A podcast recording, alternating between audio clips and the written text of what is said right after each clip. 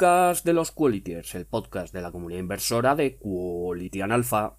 Hoy es jueves 2 de diciembre y este es el octavo programa de la segunda temporada del podcast de los Qualitiers.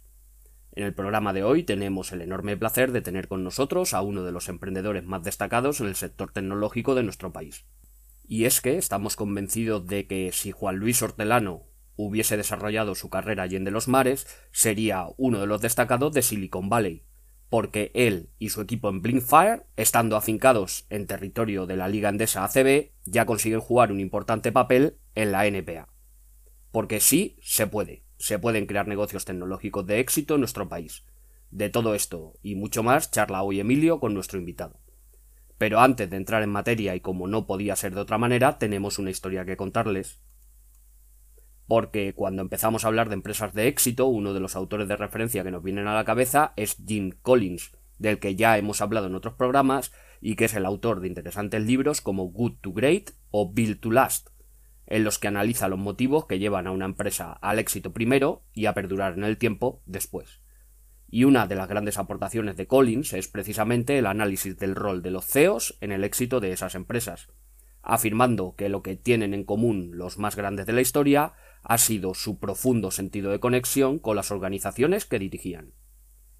Y una de las interesantes historias por él contadas es la de Bill Allen, el que fuera, allá por los años 40, 50 y 60, el CEO de Boeing.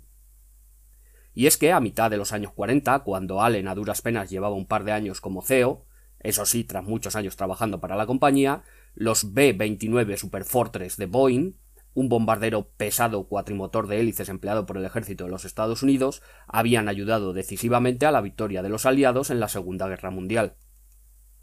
Pero, paradójicamente, ese éxito había llevado a la compañía a una situación muy complicada, pues el fin de la guerra había puesto fin a la necesidad de bombarderos y las ventas cayeron drásticamente, un 90% de la noche a la mañana. Y si algo tenía claro todo el mundo por aquella época, era que si algo era Boeing era precisamente una empresa de bombarderos. Todo el mundo menos su líder, Bill Allen, que nunca vio a Boeing como una empresa de bombarderos, sino como una compañía capaz de hacer increíbles máquinas voladoras. Y a pesar de ser considerado por algunos de sus coetáneos como no cualificado para el puesto que ostentaba, Bill entendió que Boeing podía competir e incluso ser disruptiva en un mercado en el que no lo había hecho antes, el de los aviones comerciales. Así, bajo su liderazgo, Boeing lanzó los 707, 727, 737 y 747, que hasta comienzos de los 2000 habían sido las apuestas más exitosas del mercado. Pero incluso ese éxito no fue un camino de rosas y el líder fue de cuando en cuando cuestionado. Cuentan que en una junta uno de los directores puso en duda si el 747 no era demasiado grande para que el mercado lo aceptara y planteó a Bill si Boeing no debería echarse para atrás. Retirarse, dijo Allen, si Boeing dice que construiremos ese avión, lo construiremos incluso si requiere todos los recursos de esta compañía. Allen, todo un visionario lleno de convicción, evitó el planteamiento cortoplacista, pensó en grande y dejó un legado de altura. Pero en 1956 Allen tuvo que afrontar un evento comprometido cuando fue llamado al Congreso a testificar ante un comité de la Cámara de Representantes bajo la acusación de haber inflado el precio de los aviones militares, habiendo obtenido extraordinarias ganancias a expensas del gobierno. Pues bien, tras una tranquila y franca explicación, no solo despejó toda duda sobre el posible engaño en beneficio de sus accionistas, sino que explicó cómo estaban sentando las bases de una futura grandeza, invirtiendo las ganancias en investigación y desarrollo. La inesperada reacción del comité fue una sonora ovación con sus miembros puestos en pie. Para concluir, cuenta Jim Collins que los grandes CEOs son aquellos que hacen perdurar a las empresas más allá del periodo en que las lideran. Pues bien, Boeing sigue siendo hoy, junto a Airbus, líder en la fabricación de aviones comerciales, más de 40 años después de que Allen abandonase su cargo. Y hasta aquí la historia de hoy que esperamos les haya gustado. Hoy un día más os traemos una lección económica en forma de píldora. Decía un tal Keynes que a través de un proceso continuado de inflación los gobiernos pueden confiscar, secreta y disimuladamente, una parte importante de la riqueza de sus ciudadanos. Para seguir de cerca la información de nuestra comunidad, únase a nuestro foro, síganos en nuestra cuenta de Twitter, regístrese en nuestra página web y suscríbase a nuestro canal de YouTube. Si quiere hacer de nuestra comunidad un sitio mejor, ayúdenos haciéndose Patreon. Y no lo olvide, lee, piensa, invierte y si encuentra algo mejor, venga a nuestro foro a contarlo. Bienvenidos todos dentro del octavo podcast de la segunda temporada de Quality Alpha. Hola, hola,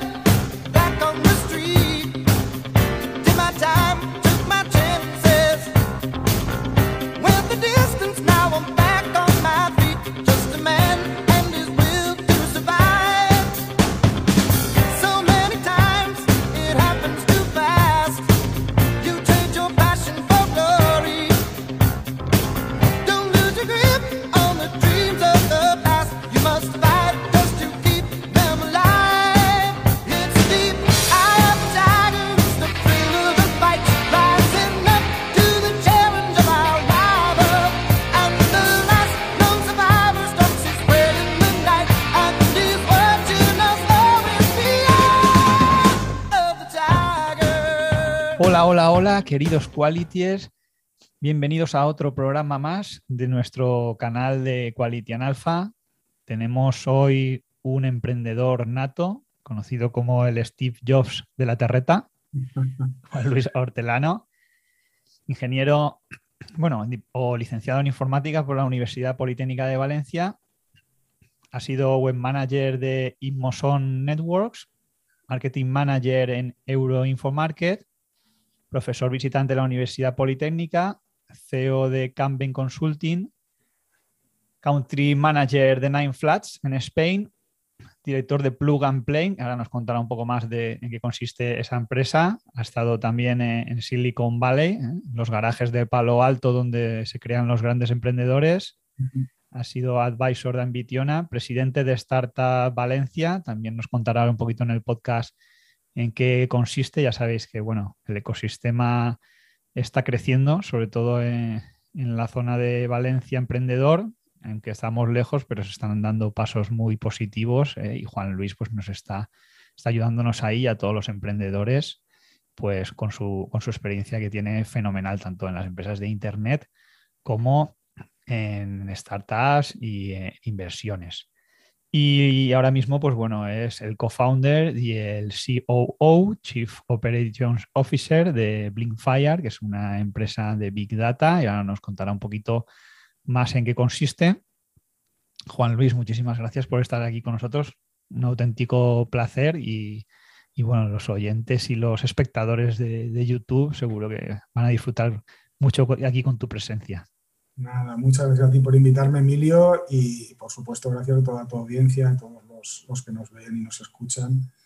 Y encantado de estar aquí, me encanta, me encanta eh, que me llamen para, hablar, para aportar, para debatir y, para, bueno, y también para ayudar, ¿no? porque al final se trata de esto, de que la gente, eh, de que la gente mm, conozca un poco, pues, los que tenemos un poco más de experiencia, sobre todo los que quieren emprender y, y les podamos ayudar. Y, encantado también. Siempre dejo luego mi correo eh, para el que me quiera escribir si tiene alguna duda, alguna pregunta, alguna, eh, pues alguna cuestión, encantado de, ayudar. Bueno, es fácil de localizar, ¿no? Ahí en FinTweet o, o buscándote simplemente en LinkedIn o, por internet. En Twitter tengo los DMs abiertos, como puede contactar cualquiera y, luego tienen, conocerá mucha gente mi famoso email, que también vamos a hablar de él, que, es muy facilito y que, me llega mucho correo. Muy bien, si te parece, explícanos un poquito cómo fueron tus primeros pasos en Internet y, con el ordenador, porque has sido pionero y bueno, llevas toda la vida dedicándote a algo que parece que todavía está en fase de, una fase muy muy primaria, ¿no? hay, gente que piensa que, Internet ya está maduro y nada más lejos de la realidad. claro, Internet, bueno, primero para ser pionero en algo tiene que pillarte el momento, ¿no? No tiene ningún mérito ser pionero muchas veces, ¿no? Es que te pille el momento eh, y luego tener cierta edad, ¿no? Cuando a todo lo pasado, eh, decir ser pionero en Internet, pues tienes que estar ahí cuando, cuando tenías una edad para dedicarte. Tampoco me pillo especialmente, bueno, sí, con, con, veintipocos años, ¿no? Yo empecé de muy pequeñito, yo tuve la suerte que mis padres me pudieron comprar cuando yo tenía 11 años un ordenador, tenía esas inquietudes y, y, en esa época era, pues bueno, comprar un ordenador para... La, excusa era para hacer las cosas del cole o para aprender informática, pero luego la realidad es que estaba jugando todo el día, ¿no? Eh, Pero es verdad que, jugando, pues intentabas primero pues, eh, los juegos conseguir vidas infinitas, intentabas piratearlos. Eh, inevitablemente, como tampoco eh, había ni, tantos juegos ni tanta capacidad, pues programabas en las revistas. Antiguamente pues salían programas que podías tú programar. Y bueno, aprendí a programar en BASIC desde muy pequeñito. Fui, me compraba un ordenador, lo vendía, me compraba otro, fui, fui ampliando hasta hasta que, como te contaba antes eh, de empezar, pues con 18 años tenía la duda si estudiar informática o estudiar, eh, o estudiar algo más enfocado en negocios, ¿no? económicas, empresariales. Y decidí estudiar informática. Eh, entonces no era ingeniería, era la carrera, diplomatura, licenciatura de informática. como siempre, el salto a la carrera suele ser bastante duro porque te empiezan a, a poner asignaturas de física, álgebra, cálculo, apenas programas y luego eh, algo que sigue aún así, los programas de estudios pues están bastante alejados de la realidad, ¿no? Entonces, los, dos primeros años yo recuerdo en la universidad un auténtico via crucis, un infierno. Un infierno, absolutamente, ¿no? Eh, hay cosas que no entiendes, para que es verdad que luego a todo lo pasado dices, bueno, las matemáticas están muy bien, el álgebra, el cálculo, la física, si no vas a hacer sistemas, pues eh, la veo más, más dudosa, pero sobre todo la lejanía con, con el mundo real, ¿no? tú te das cuenta que que, estabas haciendo unas prácticas con unos lenguajes de programación o con unos, con unos ordenadores que, luego cuando llegabas a la empresa no, no tenía sentido. ¿no? Y bueno, eh, empecé a trabajar, mi primer trabajo fue en una multinacional alemana, una cadena de supermercados, la más importante de Europa, más grande que Mercadona, que tienen aquí en España, curiosamente, una, una filial eh, que se dedica a la compra de fruta y verdura para su, para su matriz en Alemania que factura 700 millones de euros, ¿vale? Eh, la empresa de aquí de Valencia.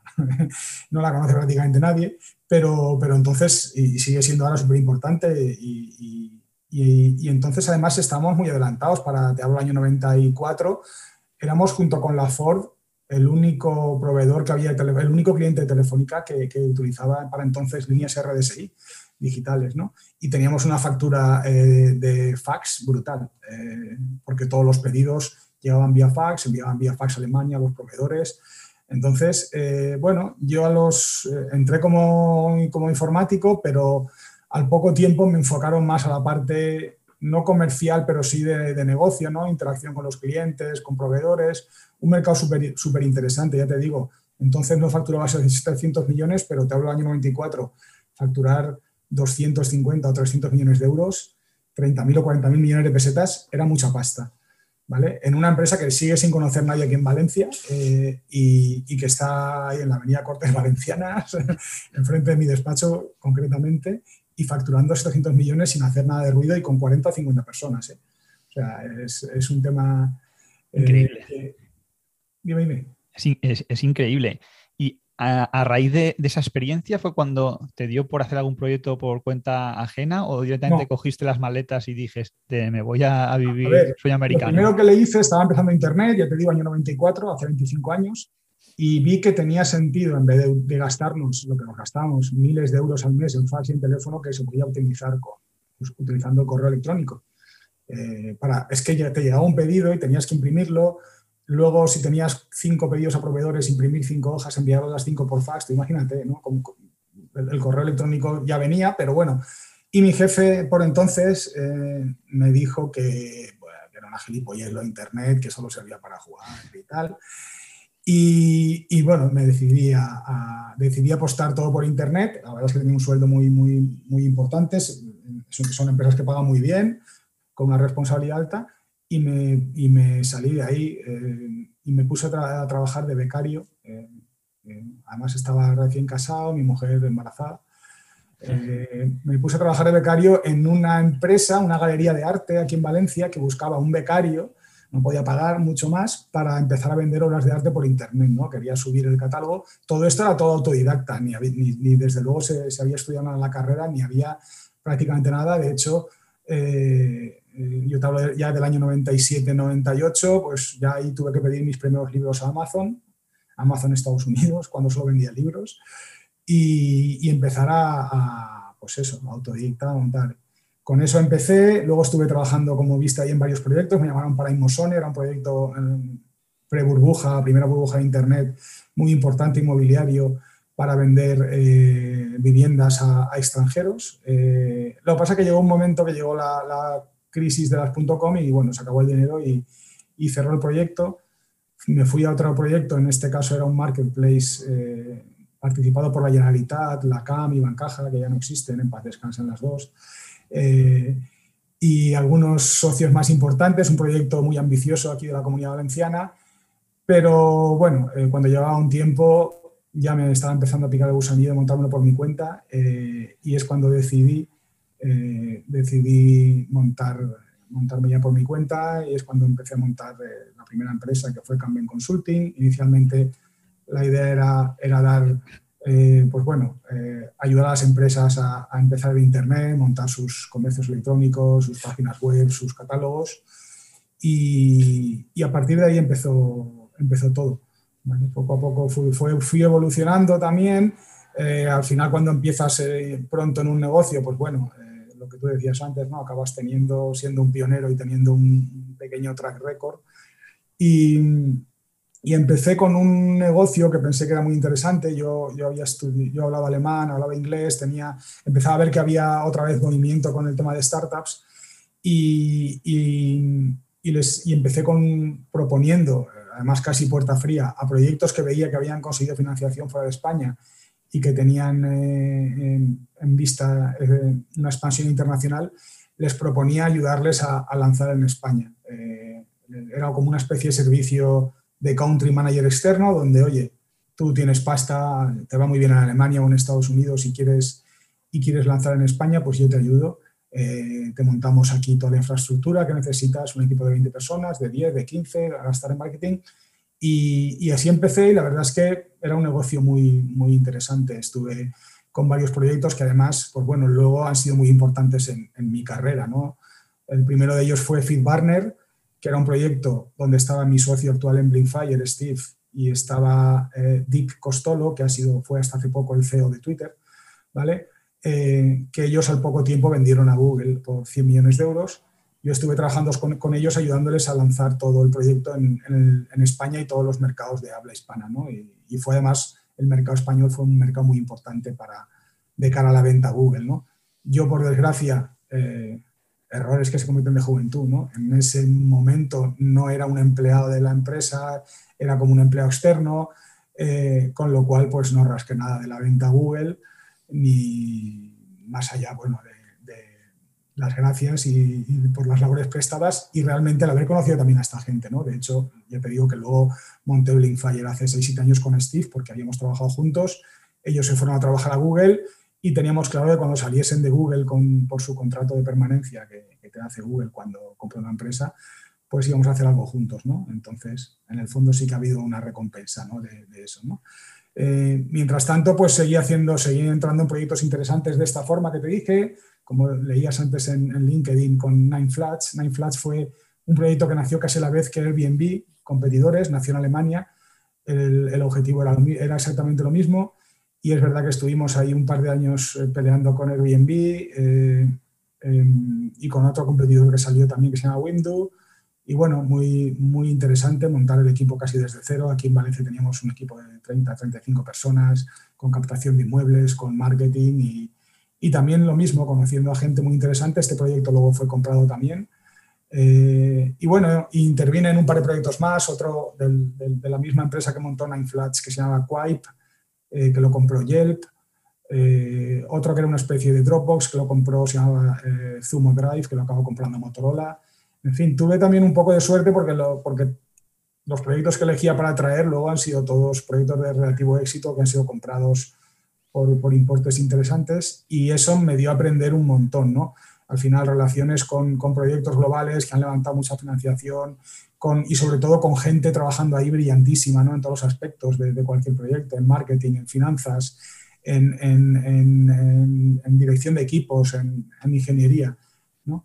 Eh, y estando trabajando, terminando en Nine Flats, es cuando, cuando vino y llamó a nuestra puerta eh, Plug and Play. Yo a su vez había invertido en algunos proyectos, estaba muy metido en el ecosistema eh, y, es cuando vino Plug and Play nos contactó porque estaban pensando lanzar la primera, la primera aceleradora fuera de, Silicon Valley. Y no sé si quieres que ahí que, directamente vaya y te cuenten lo que ah, hay un aspecto ahí que me ha llamado la atención de lo que has contado. Fíjate, bueno, primero hay ese, ese olfato de Business Hunter ahí para traer negocios, mm, digamos, de éxito. Y luego que tú estás en una empresa con un buen salario que exporta pues una cantidad grande y la mujer embarazada y decides cambiarte a, becario en, la galería de arte para vender obras por internet, ¿no? Es un paso, nunca encuentras el momento idóneo para hacer lo que, lo que te gusta, ¿no? Claro, a, ver, yo creo que bueno, eso fue una apuesta all-in, ¿no? Eh, fue decidir que en el 98 eh, pensar, eh, no que no tenía futuro la empresa donde estaba, porque ya te digo, hoy facturan 700 millones, el, jefe entró conmigo en su época, que es ahora el director de la Hacienda Valencia y es muy buen amigo, y les va fenomenal, pero yo pensaba que había más oportunidades en Internet y que, y que venía prácticamente un, un océano infinito de oportunidades, ¿no?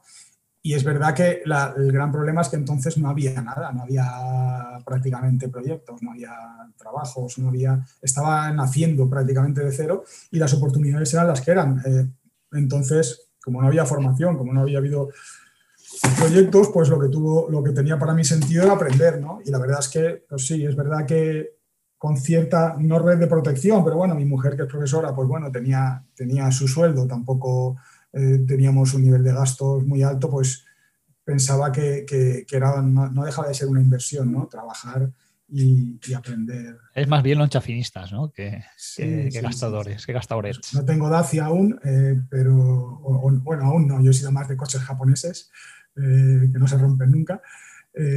y, pero la verdad es que fue una, una apuesta, entre comillas, arriesgada. Es verdad que a los pocos meses me llamaron precisamente por, el contacto de una persona que conocía a mi anterior jefe en, la empresa alemana de supermercados, que buscaba un web manager para ese proyecto con un montón de pasta detrás, pero no, había gente con experiencia, ¿no? Eh, y me llamó a mí, le gustó un poco lo que le conté y lo que había hecho, y como supongo que tampoco había mucho más donde rascar, pues me, me, contrató con un, un, sueldo bien y con un equipo, empezamos a tener ya un equipo eh, detrás para, para, empezar a lanzar cosas, y, pero fue una época también de mucho pico pala, de, de mucho aprender, de mucho...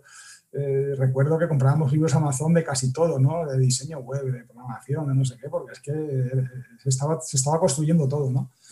Es un patrón el de, el de los libros que comentas, igual a alguno le parece algo anecdótico, es un patrón que yo he visto en la gente de éxito fundamental, ¿no? El formarse en algo que te interesa ¿Cómo te formas? Leyendo buenos libros, ¿no? Y leer libros de algo sobre lo que quieres aprender, pues quien sea de bolsa, de marketing, de empresas. Muchos de los empresarios que yo he conocido, eh, que se han creado desde cero, la mayoría no han ido a la universidad, ni lo han necesitado. Ahora se han formado mucho por su cuenta, pues leyendo libros de, pues, de los mejores gestores del mundo, ¿no? Totalmente. Y, yo soy antititulitis y de hecho eh, yo creo que, la universidad me ha aportado, como me ha aportado mi primer trabajo para, para, para terceros, cierta experiencia y ciertas cosas, pero, pero yo creo que el conocimiento se aprende primero teniendo esa inquietud y segundo formándote. Hoy en día es mucho más fácil, entonces no había recursos en Internet, no estaba YouTube para, aprender cualquier cosa, no había eh, tutoriales de lo que quieras e información de lo que quieras como, como hay ahora. Eh, Internet estaba empezando, había algunos recursos, había algunas páginas web, todo muy diseminado, pero, tenías, pero sí que es verdad que, había libros y, tenías que comprar y, formarte con lo que había, ¿no? ¿no? había mucho más. En España también se editaban cosas, pero bueno, siempre estabas un poco más atrasado y, y, sí, eso para nosotros. En España, hombre, en la época que tú hablas, sobre el 94, yo recuerdo que yo vivía, yo vivía en Sagunta ahí en, el pueblo y me acuerdo que sacaban Parque Jurásico en Valencia y cuando, y cuando llegaba al pueblo, al cine a verla, ya había pasado un año. Y decías, ostras, estas ya la han visto todos hace, hace un año ahí en la capital. Imagínate ya con internet. Y, revistas también, revistas que te llegaban de fuera con, de, informática, pues las de Inglaterra te llegaban dos meses tarde, ¿no? Y tenías que ir ahí y lo tenían en uno o dos kioscos en Valencia los videojuegos que llegaban de Japón ahí. Llegaban de Japón con la versión japonesa, la Super Famicom. ¿eh? y el, Dragon Ball, no sé si alguno se acordará por ahí, llegaba y tenían que convertirlo con, un adaptador, ¿no? Sí, porque, porque era otro, otro sistema de televisión, ¿no? Efectivamente. Bueno, cuéntanos un poco lo, de Plug and Play. Esa fue, si no me equivoco, tu experiencia más directa con Silicon Valley, ¿no? Sí, eh, yo sí que había, sí que obviamente conoces, conoces Silicon Valley, había trabajado ya con startups, eh, un par de ellas americanas, eh, y, bueno, en ese momento además yo creo que, era, que era, tenía un halo de, especial, ¿no? Y es verdad que en 2012, nos, en 2011 nos contactaron de, de, de and Play, que estaban buscando a alguien para montar aquí la aceleradora, y, honestamente yo no conocía Plug and Play. Eh, conocía mm, algunas aceleradoras, eh, ahora Plug and Play es una de las top, pero, pero entonces, pues bueno, estaban empezando también, eh, les ha ido muy bien. Y sí que cuento, si quieres, la historia del fundador de Said Midi, de cómo nace Plug and Play, que creo que te la conté el otro día, es muy interesante. ¿no? Eh, Said es una persona de origen iraní que estaba estudiando en Estados Unidos la carrera y le pilla la, la, la revolución en Irán, ¿no? Y bueno, pues de un día para otro le llaman, su, le llaman sus familiares que, que, se iban todos con él a Estados Unidos, ¿no? Pero les habían además embargado, les habían expropiado todas las empresas, todos los negocios, una familia, digamos, de clase media en, Irán, y se fueron a Estados Unidos, a donde estaba él estudiando, y, y, él había ido a estudiar a Santa Clara, que está en Silicon Valley, ¿no? Porque decimos a veces del momento, del lugar y, del, y, del, y de la suerte o no suerte, ¿no? Es verdad que hay una comunidad muy, muy bestia ahora iraní en toda la zona de, California. Supongo que serían por el, por el clima. Eh, y, bueno, él, me contaba, contando la historia de cómo nació Plug and Play, ¿no? Pues ellos venían de una familia pues, que, cuando llegaron luego todos a Estados Unidos, pues se montaron una tienda de alfombras persas. Eh, y se la montaron concretamente en Palo Alto. Y, en Palo Alto, en, University Avenue, en la, en, la, calle principal del pueblo, Palo Alto, si vas es un pueblo, yo creo que, no sé si del tamaño de Cullera o de Sagunto o de Torrent, ¿no? No, no, es muy grande. Y además casas, casas bajitas, no tienen edificios, las casitas estas famosas donde el garaje de, Steve Jobs y todo esto que decíamos antes, ¿no? Y, y, bueno, se montó, un, montó una tienda de alfombras. Él comenta que la primera vez que entró a la casa de los inversores fue por, por la cocina, ¿no? porque le vendía las alfombras a las mujeres de los, de los grandes inversores de Silicon Valley. Y fue como empezó. Eh, yo creo que también, eh, estando allí, eh, hay una parte de cultura financiera que heredas, sí o no. Yo recuerdo mi primer viaje a Estados Unidos en el 97, viaje de novios, cómo iba en el autobús, que nos hicieron una ruta, el chofer era alemán y el, y el, guía era español, y cómo los tíos se compraban el Wall Street Journal y hablaban de acciones. Ah. Y, ya me sorprendió y a mí me, provocaba también cierta, pues bueno, cierto interés, ¿no? Y, los veías que en cada parada el chofer y el, y el, guía, oye, pues esta acción, pues esta otra, es verdad que estaba empezando el primer boom de Internet, ¿no? Pues volviendo a, Silicon Valley y a, Plug and Play, eh, tenían un edificio que habían comprado en Palo Alto, ellos se habían dedicado pues, a alfombras y algo también inmobiliario, y bueno, aparecieron allí los, los entonces los dos fundadores de Google, recién salidos del garaje, eh, Sergey y Larry, eh, y, le, pidieron si les alquilaba una especie de altillo que tenía ¿no? ahí para almacén en, el segundo piso o en, la, primera planta, digamos, del edificio, si les alquilaba eh, algo porque estaban buscando, creo que eran ya eh, ocho o nueve personas y salían del, garaje, ¿no? Querían salir del garaje. Tenía un garaje amplio, ¿no? Porque 8 o 9 ahí hacinados en, en el garaje. Los americanos, tú sabes que 8 o 9 se meten en dos meses ahí apretados. ¿no? Y, se lo alquiló, se lo alquiló a los de Google, los de Google estuvieron ahí un tiempo, hay una foto por ahí que rula por internet, en la, en la, abajo en la calle, donde ya eran 30, ya tenían algunos históricos también, y entonces cuando deciden salir, si ya no cabían más en ese espacio, ¿no? Eh, eh, ahí obviamente Said hace muy buena relación con los dos fundadores de Google, eh, con alguna persona, el primer, el primer no ingeniero que desarrolla todo el modelo de negocio, que es otra persona iraní, con Restani, en fin, eh, esto es historia de, Internet. ¿no?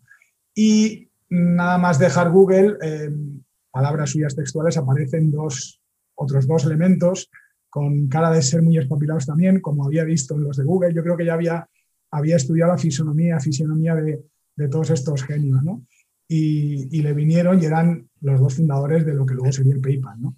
que también buscaban un despacho con la, llámalo habilidad, llámalo valentía, de que, de que le propuso, ahí les propuso eh, pagar el alquiler a cambio de, equity. ¿no? El alquiler que era X mil dólares por dos años, pues que, que se lo diesen acciones de la empresa. Más riesgo que eso no creo que, que, pueda haber en inversiones eh, tecnológicas, ¿no? Pero, Capital riesgo, lo demás son tonterías. Claro, claro, claro. Pero bueno, la, jugada le salió fenomenal. Eh, enfrente, justo de ese edificio, estaba X.com, que era el, competidor de PayPal eh, lanzado por Elon Musk. O sea que teníamos en la misma, en, la misma acera, además es una calle muy estrechita, en una acera enfrente de la otra teníamos a Elon Musk, Peter Thiel y Max Levchin. Eh, entonces, no sé si habría alguien más por allí. y, bueno, luego cuando, cuando cuando PayPal fue comprado por eBay, pues por un pastón, pues ahí, ahí tuvo su retorno y vio que, era un, bueno, que, se podía ganar más dinero con eso que invirtiendo en, inmobiliaria. Y, empezó a plantearse hacer eso a, una escala más seria. ¿no? Y es cuando compró un edificio donde está ahora Plug Play, la sede Plug and Play, un edificio de 25.000 metros cuadrados, ojo, que hay que llenarlo, ¿eh? de 25.000 metros cuadrados en, en Sunnyvale, en pleno Silicon Valley, eh, muy cerca de la, nueva sede de Apple, donde, donde se planteaba pues, que habría una parte de real estate inmobiliaria y una parte de, de inversión pura en startups y que además, bueno, si tenías alojados ahí a muchos, a muchos emprendedores, pues veías que a quién le iba mejor y peor y le podías invertir. ¿no? Y es como nació, como nació Plug and Play y empezó a hacer programas de aceleración, ¿no? Inversión en, empresas y aceleración. O sea, que nace también del amor a la rachola, ¿no? Como aquí, como aquí en Valencia que nos gusta el ladrillo, pues allí poco igual. Sí, sí, sí. Los inicios realmente fueron un poco así. Digamos que, empezaba como un negocio casi inmobiliario.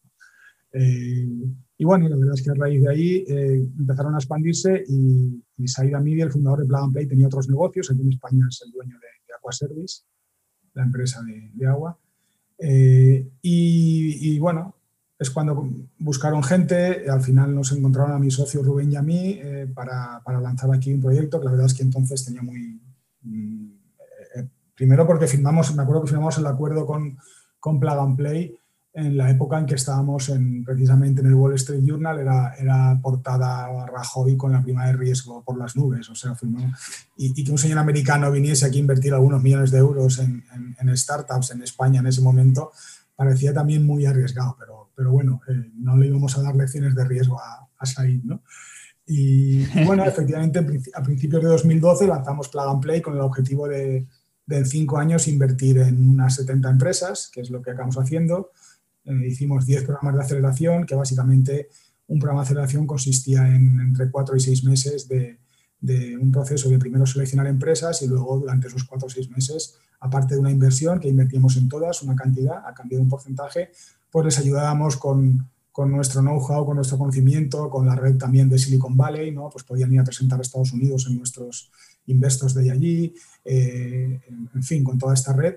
Y era, fue un proyecto, la verdad es que muy, muy chulo, muy interesante. Yo creo que ayudó mucho también al ecosistema aquí en Valencia, ¿no? El ver que de repente pues una aceleradora con ese impacto y con esos, eh, con esos inversores detrás y con esos eh, casos de éxito, pues venía a Valencia y apostaba por Valencia, ¿no? Y, por varias razones. Había una pregunta recurrente cuando yo hacía, mm, venían periodistas, oye, ¿y por qué Valencia? ¿Por qué, por qué no Madrid-Barcelona? Y mi respuesta era siempre la misma, ¿por qué no? ¿Por qué no podemos estar en Valencia? ¿Qué, diferencia hay? ¿Por qué tenemos que estar en Madrid y Barcelona? ¿no?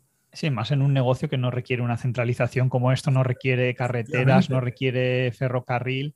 Nada, eh, y, de hecho demostramos que se puede hacer, de hecho trajimos aquí muchísimas empresas de Madrid y de Barcelona, muchos emprendedores de Madrid y Barcelona que siguen en Valencia y que se han quedado en Valencia y que están con nuevas empresas aquí, con lo cual, eh, además veníamos, que eso lo bueno que tienen los americanos es eso, que no son tan centralistas, eh, la capital es Washington, Silicon Valley es un polo, pero ahora hay un polo en Nueva York, otro en Miami y otro en, Los Ángeles, ¿no? Y algunos más por ahí en, Boulder, en Texas, eh, y no son para nada eh, como son, sí que lo somos aquí. No hay ningún periodista en, Estados Unidos que le preguntaría a otro por qué has venido a San Antonio y no has ido a Silicon Valley, ¿no? Y aquí sí que, pues bueno, seguimos teniendo ese pequeño complejo, ¿no? de por qué Valencia y no Madrid o Barcelona. Mm, yo no sé, tampoco quiero hacer ahí demasiada demagogia de, la terreta, ¿no? No voy a hablar de, las ventajas culinarias de, la paella. Lo que sí que es cierto, y pienso que cuando uno ve el azul del Mediterráneo se enamora, ¿no? levantarte y poder ver ese azul, ese, cielo, ¿no? esa falta de ese aire puro, porque no, no hay en Valencia la contaminación que puedas tener en Madrid o en Barcelona, una ciudad más relajada para vivir y para trabajar. Mm, Yo te voy a contar una anécdota que no sé si, no, creo que no sabe mucha gente y que tampoco me arrepiento de ella, no es ninguna vergüenza, ¿no? Pero yo estudié en el colegio alemán, con lo cual hablaba alemán y podía haberme ido a estudiar Alemania y tal. bueno, decidí apuntarme aquí, pero sí que el segundo año, por lo que decíamos de que el primer año de carrera y el segundo son jodidos, después del primer año eh, me planteé ir a matricularme en Alemania, ¿no? Y de hecho me matriculé en Alemania eh, para, continuar allí la, la, carrera. Y en Alemania hay distrito único, no es como aquí, que tú eliges la universidad o la zona, y bueno, me toca la Universidad de Kaiserslautern, que no es una de las ciudades más bonitas de Alemania, eh, ni es una de las zonas más bonitas, está en la, cuenca del Ruhr. Y bueno, eh, allí que me fui todo valiente, tenía un amigo en Stuttgart, cogí el tren, me fui a matricularme, me matriculé. Y luego intenté encontrar vivienda, ¿no? Y, eso fue un infierno. Entonces, como no había internet ni había información previa, pues tú ibas un poco a la aventura, ¿no? Estuve una semana que ni encontré plazas en las residencias, ni encontré plaza en Kaiserslautern con el agravante añadido de que estuvo toda la semana lloviendo. No vi el sol en una semana. Eh, y por lo que decías antes del sol y la luz, o sea, tú no sabes lo que se echa en falta la luz de Valencia y el, azul del cielo de Valencia. O sea, eh, y no, con esto no quiero ser muy Mr. Wonderful ni, quedar muy ñoño, ¿no? Pero lo cierto es que no encontré vivienda, al final encontré una oportunidad muy lejos, tenía que coger el tren casi una hora eh, y tenía que vivir con una señora mayor a cambio de ayudarle pues, a hacer la compra y estas cosas. No me parecía la idea más atractiva con, con 20 años. Y me volví a Valencia. Me había matriculado, por suerte la matriculación en Alemania era prácticamente gratuita, solo había, me, había, había costado el viaje. Y cuando llegué a Valencia y vi ese cielo, y hablamos de que estábamos aún en septiembre en Alemania, ¿no? Eh, pues bueno, ya decidí que, que, que quería estar aquí. Y, es algo recurrente con mucha gente que ha estado fuera, ¿no? Que echan, cuando preguntas qué echan de menos, es la luz. La luz que también ha pintado Sorolla, el, azul que también ha pintado Sorolla en sus cuadros, ¿no?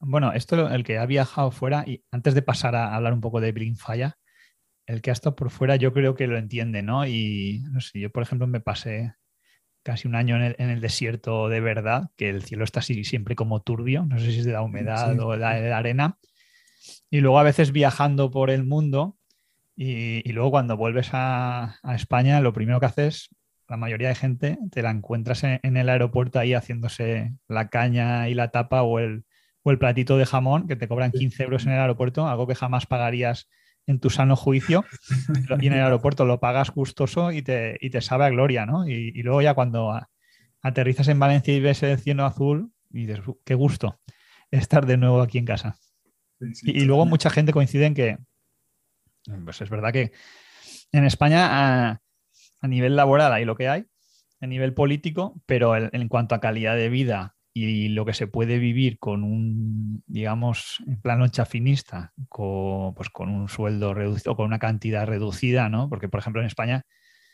con mil euros se puede vivir dignamente al mes. Con dos o tres mil euros se puede vivir muy bien en la mayoría en Estados Unidos, pues bueno, tú sabes que con dos o tres mil dólares al mes no, no, pagas prácticamente ni la guardería si tienes hijos.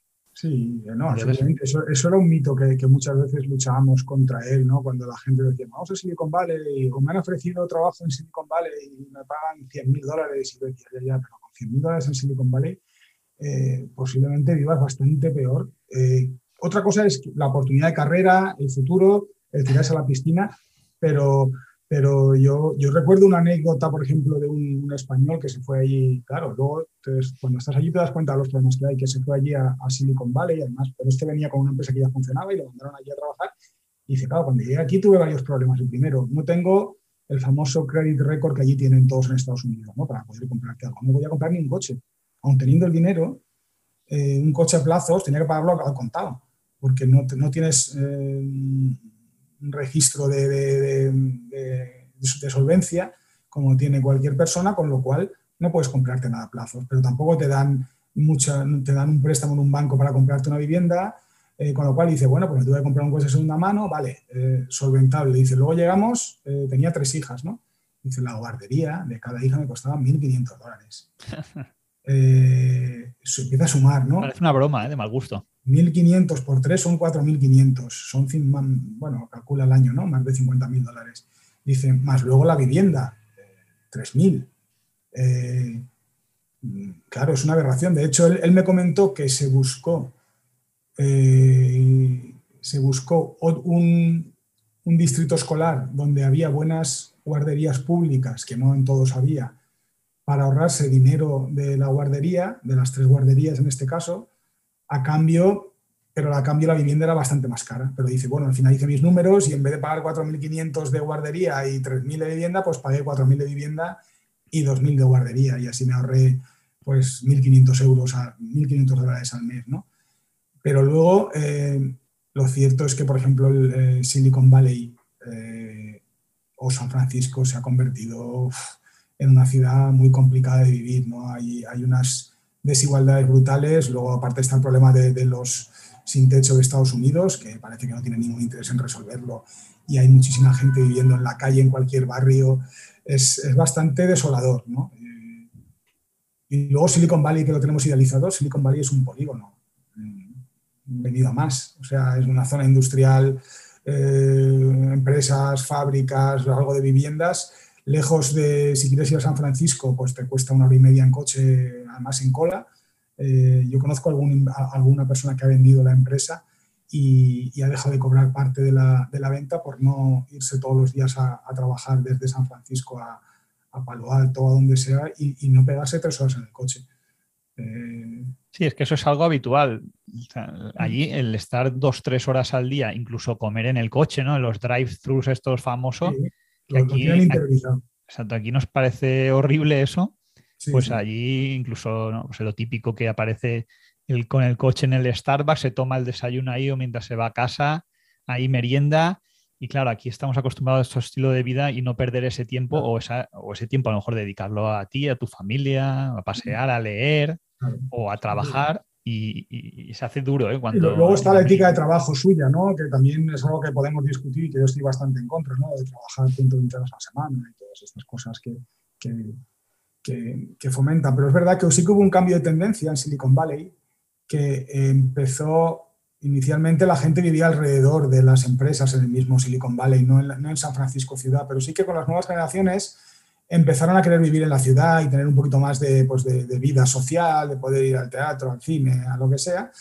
Y entonces las empresas tuvieron que, reaccionar. ¿no? El, mismo Google eh, hace unos años tenía una flota de autobuses eh, que además era de las más grandes de California, que recogía a los ingenieros en San Francisco por la mañana, se los llevaba a, sus oficinas y luego los devolvía. Por la tarde, eh, si, ves los autobuses, tenían sus asientos de cuero, su mesita, su internet, wifi, todo, porque ya, eh, ya iban trabajando en el autobús. ¿no? Claro, se quedaban tres horas en el autobús. Eh, muchas empresas em, también pusieron oficinas satélite en San Francisco. Yo recuerdo LinkedIn, recuerdo, recuerdo Salesforce y alguna más, que empezaron a poner oficinas allí para que algunos días los, empleados trabajasen desde la ciudad y no se desplazasen. ¿no? O sea que sí que hubo ahí un, cambio de tendencia de, nuevas generaciones que, ya no era en, trabajo en Google, vivo al lado, estoy todo el día trabajando, llego a casa a las 10 de la noche. Hubo una época que había algunos ingenieros de Google que no tenían vivienda y que o dormían en las oficinas o dormían fuera en una furgoneta porque se ahorraban un pastón y a lo mejor decir, bueno, con 22, 23 años puedes hacer alguna locura de esas, ¿no? Me parece una, una, chorrada, pero, pero claro, se ahorraban una pasta y estaba muy difícil de encontrar. Y como en Google encima tienes lavandería, peluquería, duchas, piscina, gimnasio y la comida gratis, joder, pues algunos pensaban, si salgo de aquí a las 11 de la noche y me tengo que volver a las 8, casi que me quedo aquí en la mesa durmiendo un saco. Y se quedaban, ¿eh? hasta que creo que les pegaron un toque porque quedaba un poco mal y había algunos con, con, con oficina, con furgonetas de estas camper en el, en el, en el parking donde iban a ir a dormir. que, eso es, casi el chafinismo extremo, ¿eh? aprovecharte de la empresa hasta eso el es que si además tenían acciones de Google, seguro que se han hecho millonarios. Seguro, seguro, seguro, seguro. Bueno, si te parece, voy a compartir un momento pantalla y, y vemos tu empresa, la página web de Blinkfire, nos comentas un poquito cómo es, ¿eh? a ver si le mandamos un saludo, un saludo a, a Stis también si nos está viendo. Y coméntanosla si quieres un poquito. No sé si, si la estáis viendo A ver, ahora. Sí, pues te comento si quieres un poco. se está viendo ahora, ¿no? El nacimiento de, de Blinkfire, ¿no? Como, como te dije, en 2007-2006 trabajé con, con, mi socio Steve en, en FeedBurner, vendieron a Google. Steve luego estuvo cuatro años en Google, además trabajando en, en toda la parte de integración con Analytics, con, con Google Analytics, con, con AdWords, con, con, toda la parte publicitaria. Y bueno, nosotros seguimos hablando, queríamos hacer algo juntos. Él también vino, colaboró con Plug and Play, era uno de nuestros mentores, también era inversor. Y, y bueno, siempre eh, estábamos, era muy, muy futbolero. Eh, uno de estos americanos que entiende y que le gusta el fútbol, la mínima oportunidad que tenía venía a ver un partido, eh, juega, juega fútbol además. Y bueno, decidimos que, que teníamos que hacer algo conjuntamente y una de las opciones era el mundo del deporte. Como te dije, el, el cofundador de, de FeedBurner entonces era Dick Costolo, que entonces estaba de CEO en Twitter. Y sí que empezamos a ver una tendencia cuando empezamos 2012, 2013, eh, que era que, que, los clubes deportivos, los jugadores, eh, sobre todo los grandes eh, jugadores, los más conocidos, se estaban convirtiendo ya en, en, medios de comunicación, per se. O sea, un, un, jugador que tiene 200 millones de followers tiene más audiencia que cualquier medio de comunicación tradicional que conozcamos, ¿no? gracias a las redes sociales. Y, pensamos que podía, y, vimos también que la audiencia se estaba trasladando ¿no? de, los medios tradicionales, de ver el fútbol en la tele, de comprar el marca, de comprar el, el, AS, de comprar los periódicos en papel o incluso verlos por internet, a ir a la fuente, ¿no? Cada vez más, pues los clubes y los deportistas, las noticias las lanzan ellos, no las lanza el marca. Eh, cuando lanzas una foto o cuando pones un, contenido, cada vez menos van a los medios tradicionales y más a los canales sociales propios, ¿no? Vimos que había una tendencia de un cambio de audiencia, además de que si ves a la gente joven, pues prácticamente mi hijo tiene 17 años y mi hijo yo creo que no ha visto el marca en su vida, o el as, y le gusta el deporte, pero él sigue a los deportistas o sigue a otra gente que pone noticias o que pone cosas, ¿no? O sigue a los propios clubs. Entonces vimos que, que, había un, un cambio de, de, de, audiencias, ¿no? Y que, y que podía haber un mercado estudiamos un poco lo que había, conociendo que nos gustaba mucho el Big Data, el Analytics y nos gustaba mucho el deporte, y creímos que se podía hacer algo alrededor de, ello. ¿no? Y, surgió la idea de, de, hacer una herramienta para, para ver el impacto eh, de las redes sociales en el deporte. Inicialmente fue un proyecto que, que nació pues, como una herramienta de, analítica más, más general. Había algunos problemas que veíamos en los clubs, ¿no? decir, oye, el club, aparte de sus canales propios, imagínate que tiene su canal de Twitter, de Instagram, de lo que sea, pero aparte tiene 25 jugadores que forman parte del club y, no había una herramienta para agregar todo eso ¿no? y ver lo que le estaba generando todo, todo el agregado de jugadores que, que además generan mucha audiencia. ¿no? Y bueno, empezamos a hablar con algunos clubs eh, y es de donde también nos surgió la idea que acabaría, acabaría siendo el producto principal, que es, oye, todo esto está muy bien, eh, pero eh, vamos a, donde se mueve la pasta y la pasta se mueve en los patrocinios. Y hoy en día, pues los patrocinios no los estamos basando en la parte de, social media, simplemente se basan en lo que históricamente ha sido pues, audiencias de televisión y lo que sea. Y hay un par de empresas que se dedican a valorar activos ¿no? y te dicen, oye, pues la, la camiseta principal, el main sponsor, son 10 millones, el pantalón son 3 y el, sponsor técnico, la marca, pues son lo que sea. ¿no? Pero veíamos que había cada vez más audiencia en redes sociales, te 2012, 2013, ya empezaba eh, ya estaba Facebook, Twitter, Instagram, Instagram creciendo cada vez más, y que se les estaba dando una visibilidad a los patrocinadores, pero no se les estaba eh, teniendo en cuenta a la hora de valorar esos activos, ¿no? Y hablábamos de contratos, pues bueno, de, de decenas o cientos de millones de euros al año. Eh, y vimos también que los clubs pues trabajaban de una forma muy, bueno, anárquica, ¿no? Si querían analizar cosas en redes sociales lo tenían que hacer a mano, si tenían que ver eh, cuánto tiempo aparecía en un anuncio o en, un, o en un, una noticia en el telediario, pues lo hacían con un cronómetro viendo las marcas que aparecían y apuntándolo en un papel y un poco todo. Y es cuando nació la idea de tener una herramienta que ayudase, en este caso, a los clubes deportivos o a las marcas a detectar primero en todos sus canales sociales y de todo el entorno del club, incluidos los jugadores, cuando aparece una marca hay una parte de tecnología ahí muy importante, ¿no? de, visión por ordenador, de computer vision, unos algoritmos que tenemos propios y patentados para detectar las marcas, porque hay ciertos retos. ¿no? Inicialmente eh, partimos de algunos eh, algoritmos de código, de código abierto, pero, pero vimos que no eran ni eficaces ni eficientes. ¿no?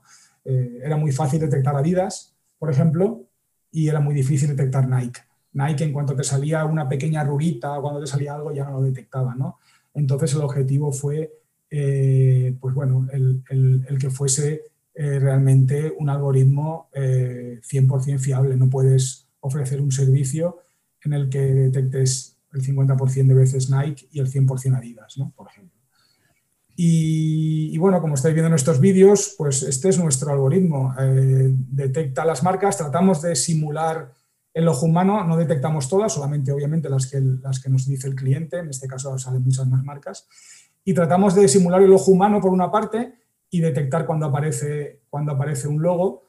Y luego otro de los retos que fue el añadir eh, una estimación de un valor económico de ese logo en esa red social, en ese vídeo en concreto, en, lo que sea. ¿no?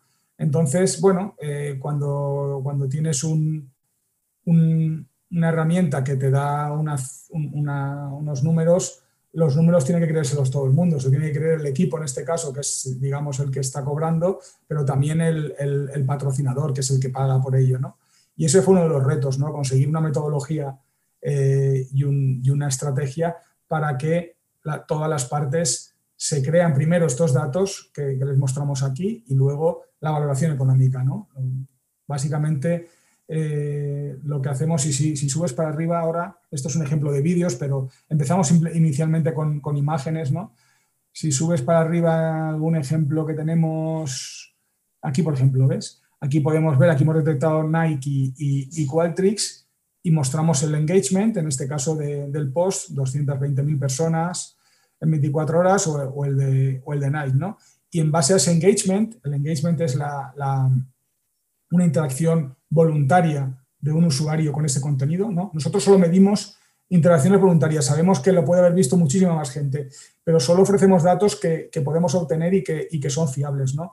Y en este caso lo que, lo que ofrecemos es el engagement, que es cuando un usuario interactúa con un contenido de forma voluntaria. Bien puede ser dando un like, haciendo un retweet, reposteando o comentando. ¿no? Entonces, aquí sabemos que, por ejemplo, en este post concreto de, este jugador, eh, ha habido 220.000 personas o 220.000,3, lo que sea, que han interactuado activamente con ese contenido, con lo cual si has interactuado, entendemos que lo has visto. ¿no? Eh, nadie interactúa con un post de espaldas.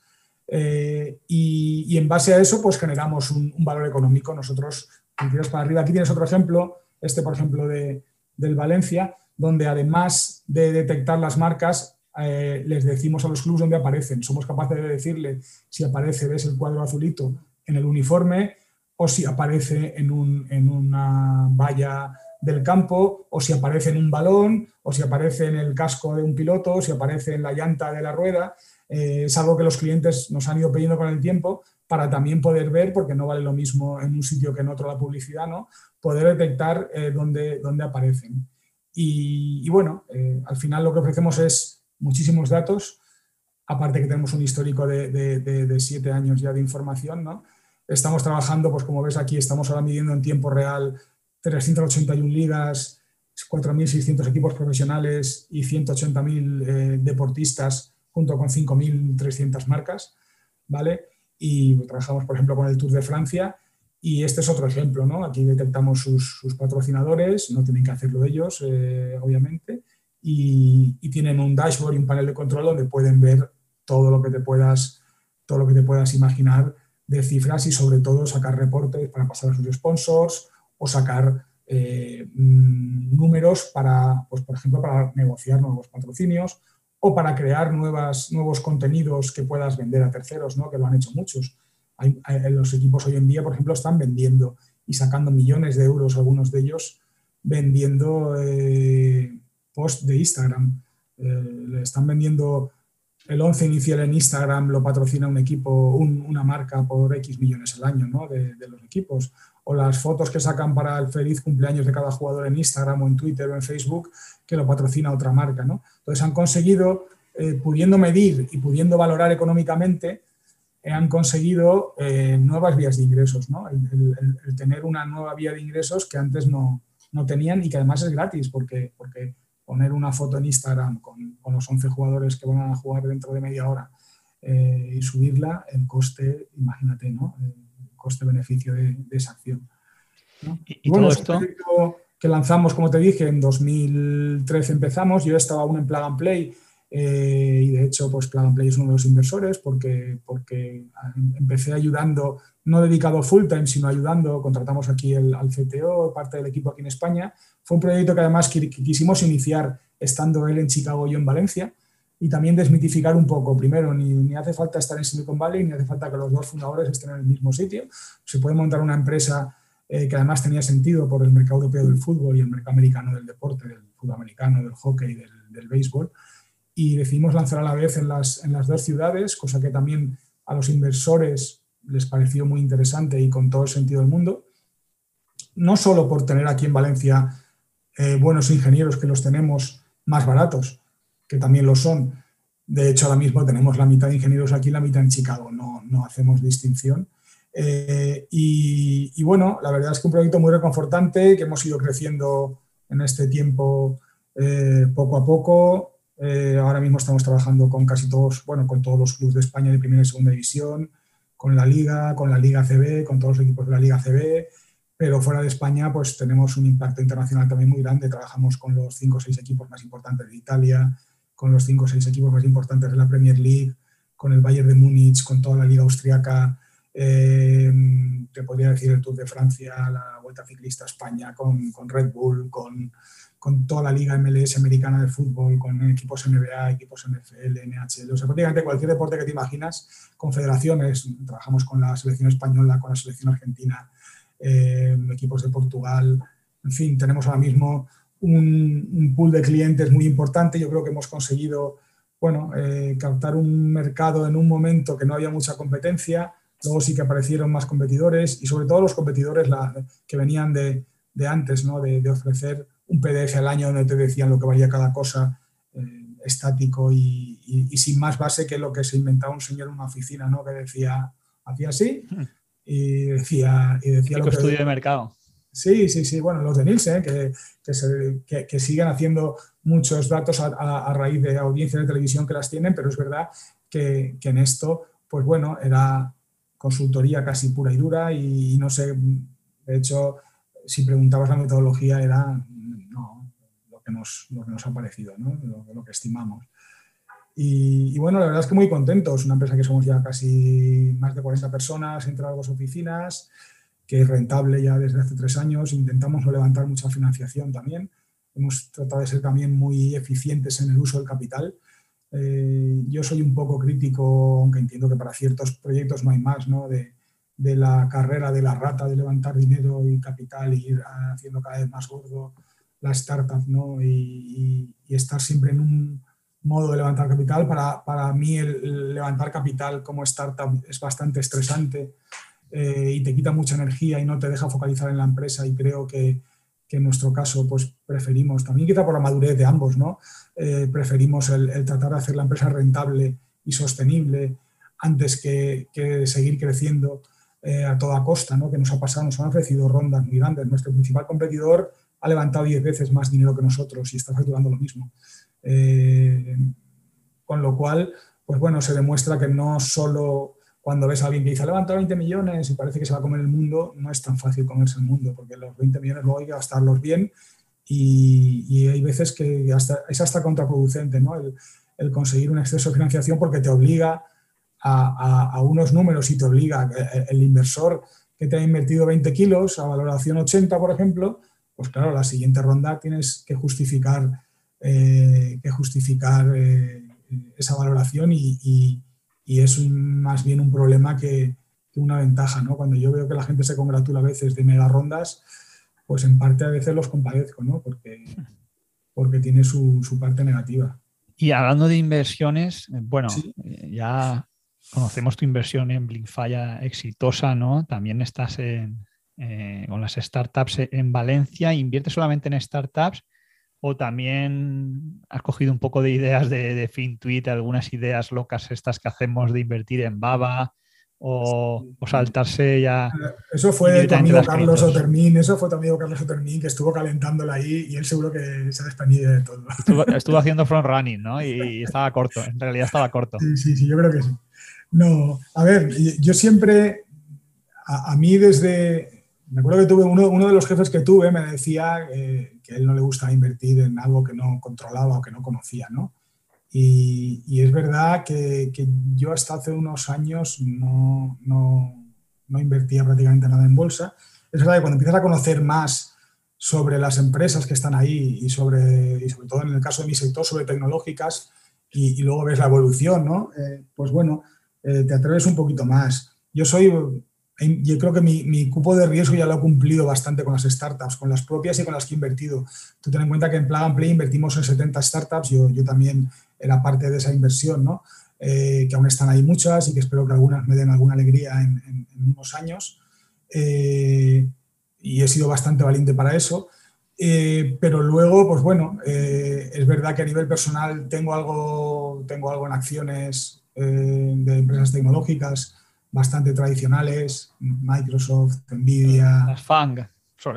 sí, las FANG menos. Es verdad que en su día vendí y tenía Twitter, tenía Google, tenía Amazon y vendí pensando que estaban muy caras hace un par de años o tres. No holdeaste, no holdeaste como no, no ahora, ¿no? Lo cual, es, lo cual ya hemos visto que es un error.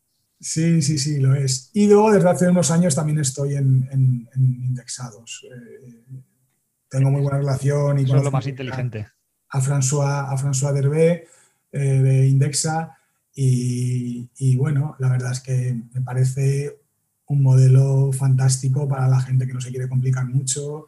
Yo admiro a la gente que invierte en, valor, que le gusta analizar las startups como tú y que puede, pero yo creo que para la, gente que no, no tiene tiempo, no tiene recursos, no tiene capacidad, pues el meterse en indexados es, es una opción fantástica. ¿no? Yo recuerdo a mi padre que cuando tenía algunos ahorros que el hombre ponía y estaba, se compraba ahí también el, expansión o lo que sea para ver la lista de fondos, cuál iba mejor, peor. Y claro, lo ves en retrospectiva, eh, el tema de los fondos más tradicionales, tanto las comisiones como, como, como se gestionaban, como algunos que casi le pillan con, con ventanas de liquidez, ¿no? Y, y, ves ahora cómo funcionan los indexados y me parece, me parece fantástico como una alternativa a la gente que va a tener el dinero muerto en el banco, ¿no? Porque entiendo que no todo el mundo está para, para muchos experimentos. ¿no? Eh, ¿Y de las criptos? Que, que, hicimos un, un, experimento en Twitter, que yo le llamé Twitter Fans 1, que pregunté un día, eh, esto además fue por diciembre, el año, ahora casi un año, pregunté un día, oye, ¿qué empresas invertiríais? Decidme. Y, y empezaron a, a, a, nombrar y hice una especie de fondo ponderado, lo tengo por ahí en, en, en, Twitter, ponderado por el número de votos que había recibido cada, cada una y una pequeña bolsa de, vamos a decir, vamos a meter 50 mil dólares y vamos a ver dentro de un año cómo está, ¿no? La he consultado hace un rato, eh, tiene, supera por un poquito el SP500, está en un 31%, eh, pero no, por ejemplo, no supera, si tuvieses indexado en Nasdaq, hubiera sacado un 60. El, el, principal problema es que la más ponderada fue Baba. Eh, la más ponderada fue Baba, luego estaba por ahí Tesla, no sé qué, pero si hubiésemos quitado Baba seguramente habría quedado bastante mejor porque en diciembre yo creo que estaba en máximos, en diciembre del año pasado yo creo que estaba en máximos pero ahí el hacer una gestión activa también e-, es muy complicado, ¿no? Y que encima aciertes, porque a lo mejor hubieras quitado otra y es muy complicado. Batir el índice es sabes, milagro. Eh, la gente, eh, la, gestión, activa es muy difícil. Eh, Totalmente. Y, y yo creo que cuando alguien te habla de gestión activa y de casos de éxito, yo creo que la mayoría de veces es absoluta suerte, ¿no? Yo, estoy convencido de que hasta incluso lo de Warren Buffett fue suerte en los años 60, y porque si te fijas ahora, bueno, aparte de que ya está mayor, él prácticamente no arriesga, tiene buenos rendimientos, pero está siendo muy, muy conservador y con, y con muchísimo dinero en la caja. Claro, sí, sí, no, totalmente. Yo ahí coincido totalmente contigo, ¿no? Que, que la gestión activa, cuando hay gente que, cree que puede ganar al mercado, pues hombre, que no te digo que no haya algún privilegiado y algún visionario y algún valiente, pero... Yo, estoy haciendo mi propio experimento que de momento no alcanza el Nasdaq todavía y así al final si no, si no, si no lo supera yo creo que me indexaré totalmente y ya está, ¿no?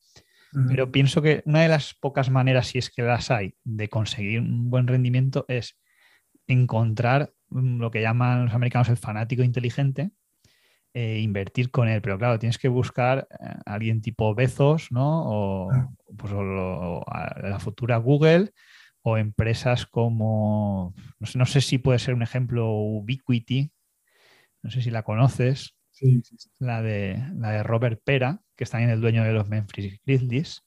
O sea, gente de esta que, que, que, están obsesionados con la empresa, que ni siquiera cobran más que lo que tienen acciones, no tienen salario y, se dedican a invertirlo todo ahí. Entonces son los que pueden crear eh, pues, un unicornio de estos que luego se hace gigante. Pero vamos, las probabilidades son tan, son tan diminutas.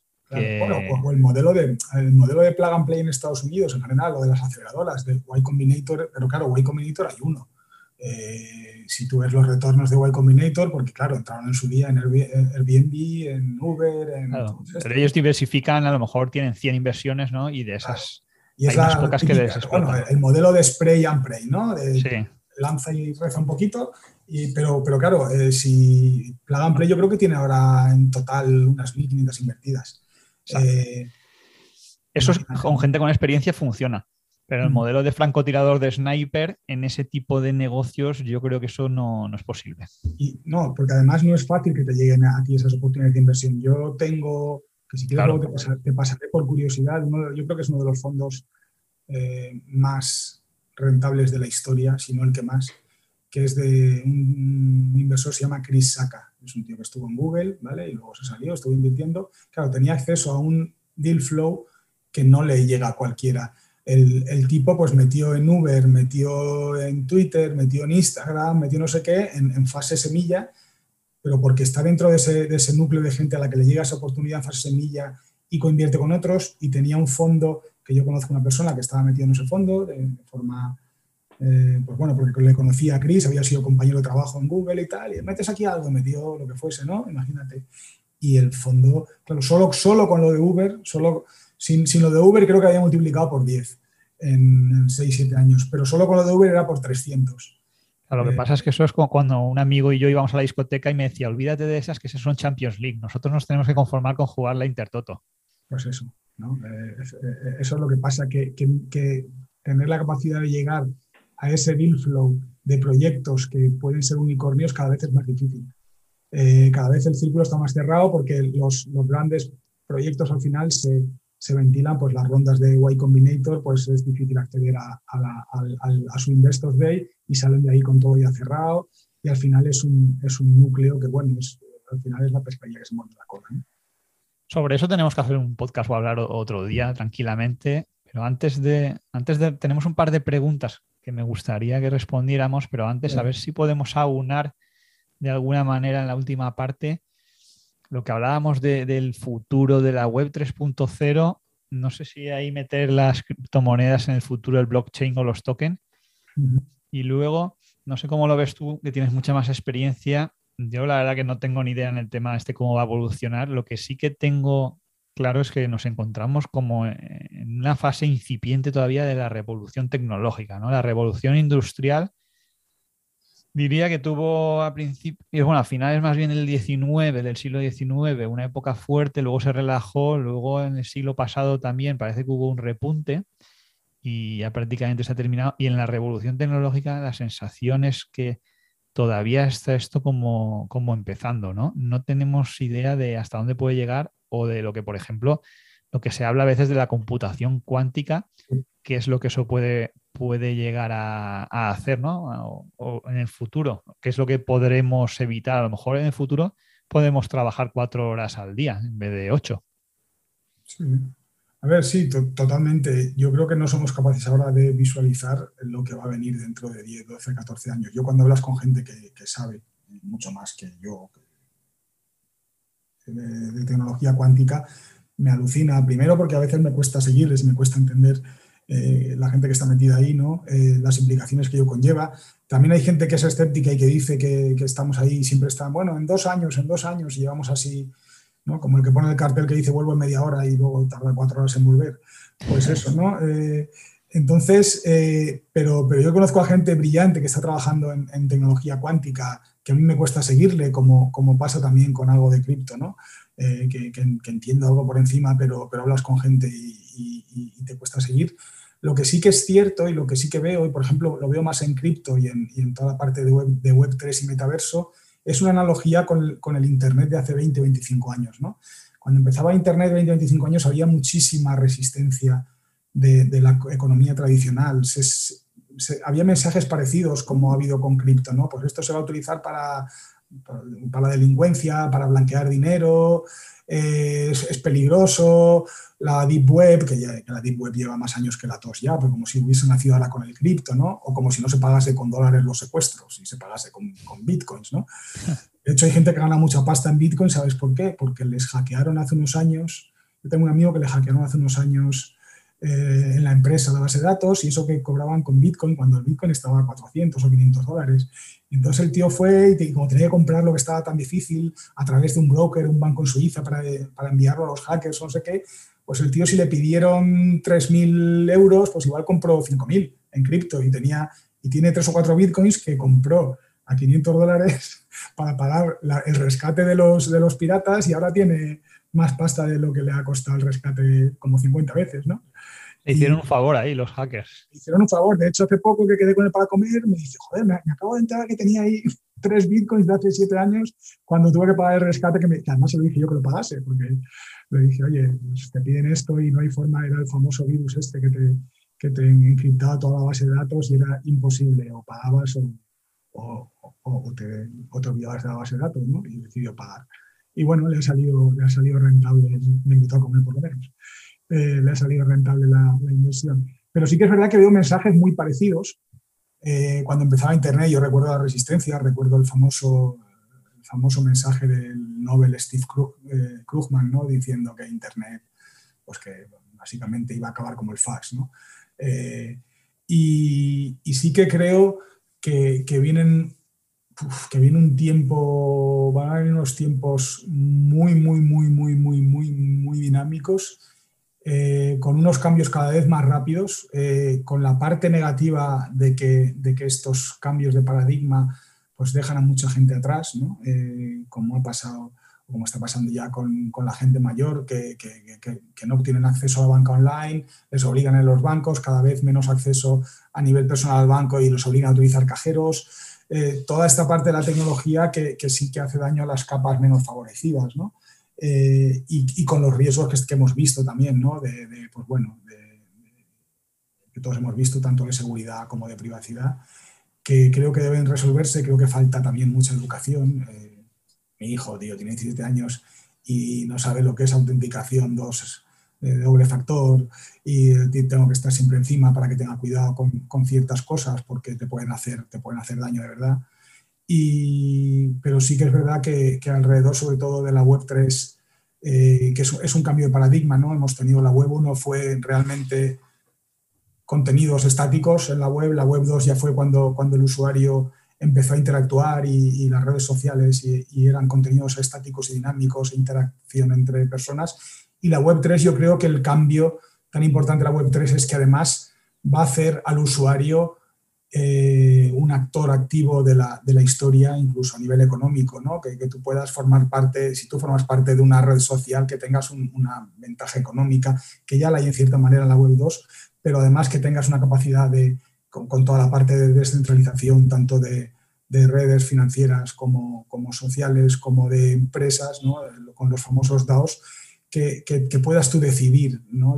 sobre tu, tu tu vida online, entre comillas, ¿no? y que tengas además una recompensa por ello. Yo creo que esa es la, es la clave. ¿no? El metaverso no es más que una parte de la, de la Web 3 eh, que, que, intenta monopolizar ahora Facebook y que yo espero que en 8 o 10 años el, el, metaverso en sí en general eh, no sea más que una pequeña parte de la Web 3, eh, pero, pero pero no, no mucho más allá. O sea, parece que son cosas distintas. Yo el metaverso lo veo como una parte de la evolución de la web. Sí, ayer estaba escuchando, hay un, un programa muy bueno en, bueno, en YouTube de estos que hace BBV Aprende. Sale una psiquiatra que se llama Marianne Estapé, muy buena. Y no sé si estaba pensando en el metaverso, pero hablaba de, del problema que hay también con las pantallas, el exceso de uso. Y, y, también algún neurocientífico ha comentado que somos seres sociales, ¿no? Entonces, la interacción entre las personas eh, que es algo vital para, para, nuestro desarrollo, ¿no? Pues cognitivo y personal y para la salud mental. Entonces, tratar de trasladarlo todo a un metaverso, ¿no? No sé yo si, si eso, no, yo no lo termino de ver, claro, estoy seguro que habrá cosas que no soy capaz de imaginarme que sucederán, ¿no? Que la gente se pueda reunir con unas gafas de esas 3D. Sí, con hologramas y con... Sí, pero luego, yo recuerdo, no sé si te acuerdas, en los 90 Nintendo ya sacó una, unas gafas de esas de realidad, realidad, virtual, eso fue un fracaso absoluto. Bueno, ya, ya, a mitad de los 2000 también estuvo el famoso Second Life, que no dejaba de ser un metaverso, un 3D. O las Google Glass, no sé si te acuerdas de las Google Glass, ¿cuánto dinero invertirían ahí en ese proyecto? Sí, pues imagínate, bueno, Facebook ha sacado ahora las, las Ray-Ban estas que lo graban todo también. Bueno, eh, yo creo que no, yo no soy capaz de, hacer muchas predicciones al respecto. Sí que creo que, que, tanto el cripto, con todo lo que pueda tener de, parte de burbuja o de detrás, pero ha venido para quedarse también. Ya llevo demasiados años escuchando que son los tulipanes y los tulipanes duró lo que duró. Y esto yo creo que, que hay un pozo ahí claro, y hay una, una, tecnología detrás y hay una, una serie de herramientas ya que han venido para quedarse. La tecnología blockchain se quedará. No sé si dentro de 10 años estará el Bitcoin o el Ethereum o estará el, el Doge, pero que, te, pero, pero que la, la, tecnología ha venido para quedarse y es muy importante. Y, y que va a haber un cambio también de, de, pues bueno, de todo. ¿no? A, nivel, a nivel financiero creo que va a haber un impacto importante cuando, cuando, bueno, porque los gobiernos tienen dos opciones con las criptomonedas, ¿no? O las prohíben o las regulan. Eh, y prohibirlo lo veo complicado y ya se ha visto cuando se intentó prohibir Internet, y se, se, bueno, se, se, intentó también, se intentaban banear cosas, contenidos, es difícil. Bueno, el gobierno muchas veces intenta prohibir cosas, más que prohibir cosas, en realidad el mensaje que da al público, por ejemplo, con el tabaco, es que quiere prohibirlo cuando lo que quiere es cobrar impuestos. ¿no? Claro, claro. Que es muy 4 euros por, por, por cajetilla. ¿no? Claro, el, el tabaco mata, pero si pagas 4 euros por cajetilla sobre 5, ostras, entonces ya no, no importa tanto que te mate, ¿no? Ya te lo pagamos cuando te mueras, ya te pagamos nosotros el entierro. Claro, esto, esto pasa en los países, en los países árabes o en el Medio Oriente, me acuerdo que pasaba con el alcohol, ¿no? Que el alcohol está prohibido, pero cuando pagabas 20 euros por una cerveza, pues ahí ya no estaba tan prohibido, ¿no? Y Alá ya no, ya era más permisivo. Te permitía pagar esos 20 euros si quisieran impuestos. Exacto, es la doble moral ahí, ¿no? Pero bueno. bueno, si quieres, para terminar, hay un par de preguntitas aquí sí. que me gustaría que contestaras. ¿eh? Por deferencia, primero tenemos una mujer inversora y forera a la que queremos mucho, eh, Lirios Conca, que también es, es de, la, de la Terreta, uh -huh. no de la capital, es de, del extrarradio, pero bueno. Bueno, bueno, yo vivo en Torrente, ¿eh? que conste. Eh, no por eso, no por eso dejamos de, dejamos de quererla. Y bueno, y, yo, y yo también estoy aquí en, a 50 kilómetros del Capicasal. Pero, pero bueno, el caso es que la pregunta dice, si tuvieras que volver atrás en el tiempo, aparte de, de darte las gracias por, por venir y, y, llamarte maestro, no puede ser de otra manera. Es una pregunta muy interesante. Dice, ¿qué error no volverías a cometer en tus inversiones? ¿no? Ya sabes que se aprende más de, de las inversiones que de los aciertos. Bueno, buena, buena pregunta. Eh, pregunta trampa también, porque lo de volver atrás no se puede. Claro, eh, no, Ni en el no metaverso. Y, y, más que, que, error que cometer en inversiones, a ver, yo creo que me he equivocado muchísimo. En, me he equivocado en, con, con, algunas startups, sobre todo. Claro, al, al, invertir en 70, pues te equivocas, ¿no? En, en muchas. Si no, si no me hubiese equivocado, no estaría aquí seguramente. Estaría a lo mejor bueno, tampoco yo diría que no es una equivocación, quizás no, sea un, no, fallo y positivo, no es algo negativo. Y, y es parte del aprendizaje, ¿no? Eh, al final equivocarte. Primero porque tampoco controlas todas las circunstancias. Yo, yo recuerdo startups en las que invertías con, con, unas circunstancias y que las circunstancias cambian desde que a uno de los dos fundadores le dejaba la novia y la empresa se cerraba, eh, eso es imposible que tú seas capaz de, preverlo cuando inviertes, ¿no?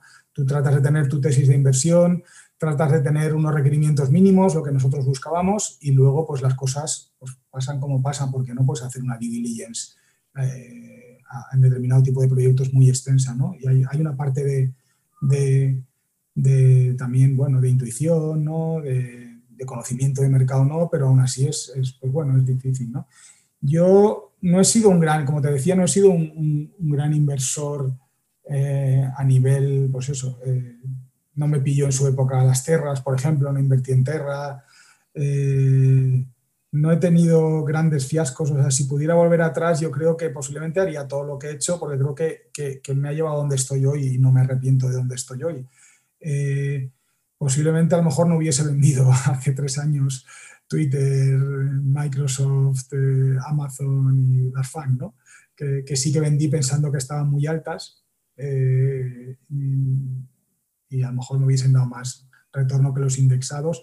Y sí que a nivel de startups, pues sí que luego, pues a todo lo pasado, hemos cometido algunos errores eh, por no haber visto, no haber ahondado un poco más en, pues en, algunos detalles que, tampoco vienen al caso pero, pero yo no me arrepentiría y, si, si, pudiese mandarle algún mensaje al Juan Luis de hace 20 años, hombre, sí que le diría que comprase bitcoins a, a céntimos.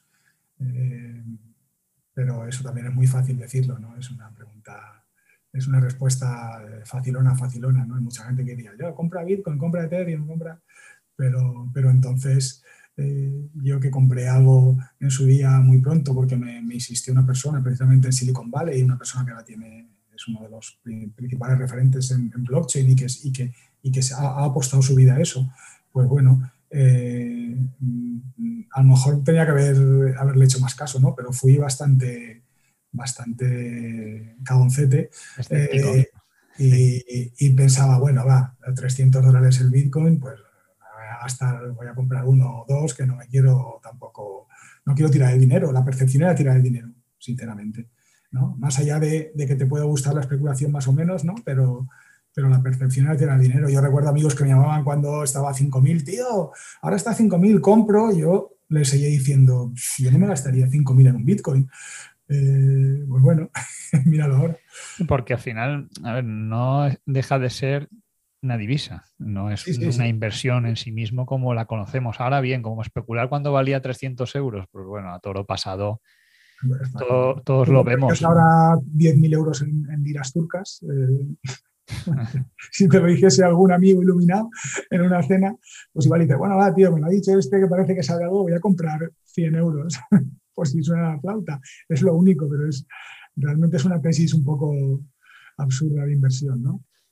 Bueno, hablando de a fondo perdido, invertir a fondo perdido, hay una pregunta de fondo perdido que, nos habíamos comprometido a responderla por aquí también. Exactamente. Y dice, en el arco mediterráneo español parece que hay una apreciable actividad de emprendizaje. No sé si sería emprendizaje o emprendeduría, pero bueno, emprendimiento Empresas y Polos Tech, y habla de Málaga, Valencia, Barcelona. Dice, piensa que con un poco de cariño el arco podría ser la Silicon Valley europea, utopía o realizable, y sobre todo qué nos hace falta o qué nos haría falta que, no tenemos. Claro. A ver, yo creo que para, para primero no, me gusta lo de Silicon Valley porque es algo que utilizan recurrentemente los políticos, ¿no? Y les encanta, y los medios de comunicación. La próxima Silicon Valley, la próxima, y ni siquiera eh, creo que entienden lo que, lo que ha sido, cómo ha crecido, cómo ha nacido Silicon Valley y qué, es ahora y si realmente queremos ser eso. ¿no? Eh, esa es la pregunta. Yo creo que cada región, cada zona tiene que buscar su... es a lo mejor es como si Florida se planteara, seguro que Florida no se plantean ser como Silicon Valley. No, de hecho Miami está haciendo algo fenomenal, pero no quieren ser el Silicon Valley del sur de Estados Unidos o del... Eh, yo creo que, que, tienes que buscar tu filosofía, tu espacio y ser realista también con, con, con, a dónde quieres llegar. ¿no? Silicon Valley tiene una historia de 70, 80 años, viniendo de dónde viene, de la industria armamentística, de las universidades, de, y, luego para convertirte en algo parecido a Silicon Valley necesitas tiempo primero y necesitas eh, haber empezado la casa por los cimientos eh, la educación, esas universidades, esos ingenieros, ese talento, ese dinero para, para armas, que luego se, salió Hewlett Packard y de Hewlett Packard empezaron a salir todas las empresas que iban invirtiendo los que salían de allí y, crear ese ecosistema a, través de décadas. ¿no? Aquí llevamos escasamente dos décadas. Yo empecé, pues le digo, hace 20 años, mirando la vista atrás, estamos muy bien, estamos mucho mejor. Eh, ha cambiado también todo mucho. Ahora, eh, hace 10 años era impensable que un ingeniero trabajase para Facebook desde su casa en Cullera o en Torrent o en Sagunto. Eh, y ahora es posible, ¿no? Entonces, yo creo que, que también el, el, poderío de Silicon Valley se va a acabar diluyendo con el tiempo, porque cada vez va a haber más gente deslocalizada, cada vez va a haber más dinero deslocalizado. Yo hablaba con inversores de Silicon Valley, algunos de los cuales solo invierten en empresas que, les pille a tiro de coche o a tiro de bicicleta incluso, ¿vale? Eh, por la densidad que hay. Pero tanto por el aumento de costes como el nivel de vida, como la calidad de vida en Estados Unidos, como el crecimiento de otros hubs, eh, que empezó por Londres, París, Berlín, los nórdicos lo están haciendo muy bien, Finlandia es un país fantástico, Israel. Eh, se, ha demostrado que puede haber otros polos, cada uno aprovechando sus valores, aprovechando algunos verticales. En Valencia, por ejemplo, tenemos muy bien, muy, muy bueno el, vertical de salud y de biotech, eh, que, creo que tienes que, explotarlos y luego la clave es atraer talento y atraer gente de fuera para vivir. Si vive aquí un tío que trabaja en Facebook, te aseguro que acabará aportando valor aquí, acabará invirtiendo en empresas de aquí y acabará, y acabará incluso creando algo desde aquí. ¿no? Y yo creo que ese es el cambio también que viene con, con todo esto que, que ha acelerado el COVID y que va a traer que, ciudades como Valencia, con un nivel de vida envidiable, con unos costes aún asumibles comparado con otros, Málaga lo está haciendo fantástico, con un polo de Google, pero Málaga ahora está creciendo mucho gracias a, qué? a, que, a que Bernardo Quinteros vendió la empresa Google y ahora se ha vuelto a montar en Málaga un hub con dinero de Google, con ingenieros y con, y con gente muy potente. ¿no?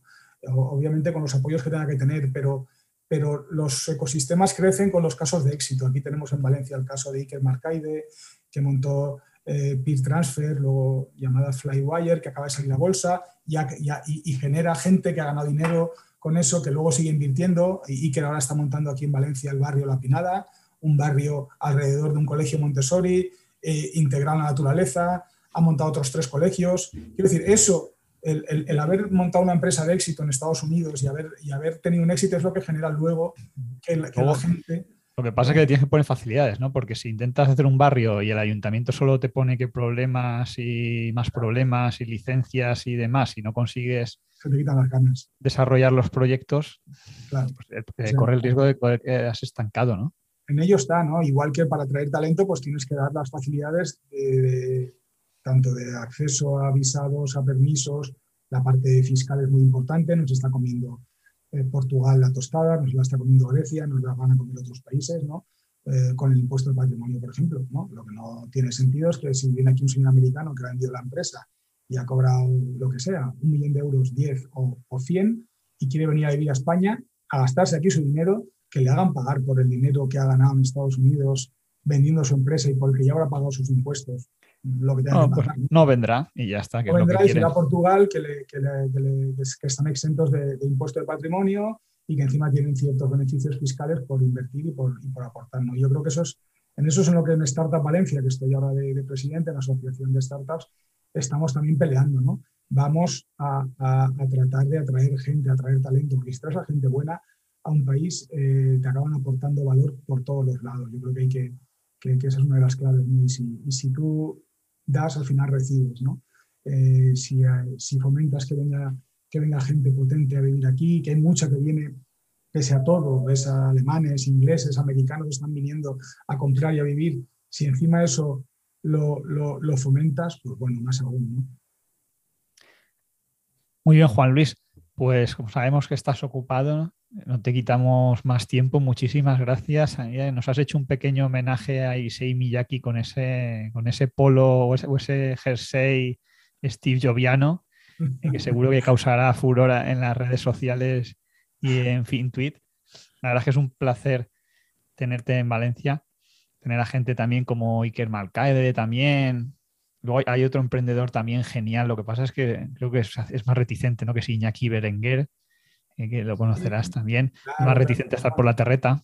El tío es fantástico. No, para que está ahora entre Nueva York y Valencia, pero también, ¿no? Es un tío brillante, es, eh, además ha invertido en proyectos muy, muy potentes, es, es, un ejemplo, ¿no? Yo creo que es uno de los emprendedores estrella nuestros y haciendo las cosas bien, eh, en este caso ha entrado totalmente en el, mercado de los seguros con un proyecto disruptor absoluto y bueno, es un tío fantástico, ¿no? Esperamos tenerlo por aquí pronto.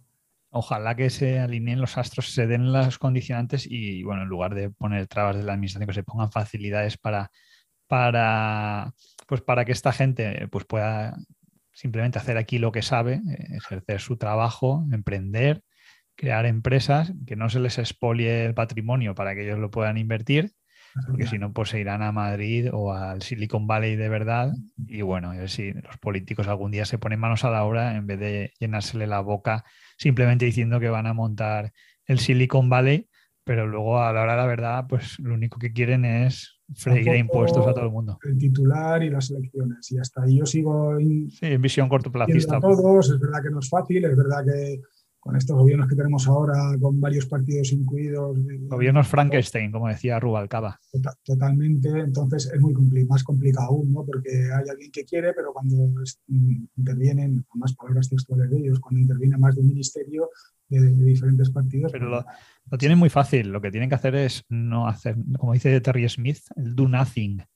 Cuando no sabes qué hacer, do nothing. Lo que no puede ser es que si tú quieres hacer Imagínate una promoción de viviendas sostenibles que tengas que hacer un informe a la Consellería de Medio Ambiente, al Ministerio de Medio Ambiente, a la Unión Europea, 20.000 trámites burocráticos.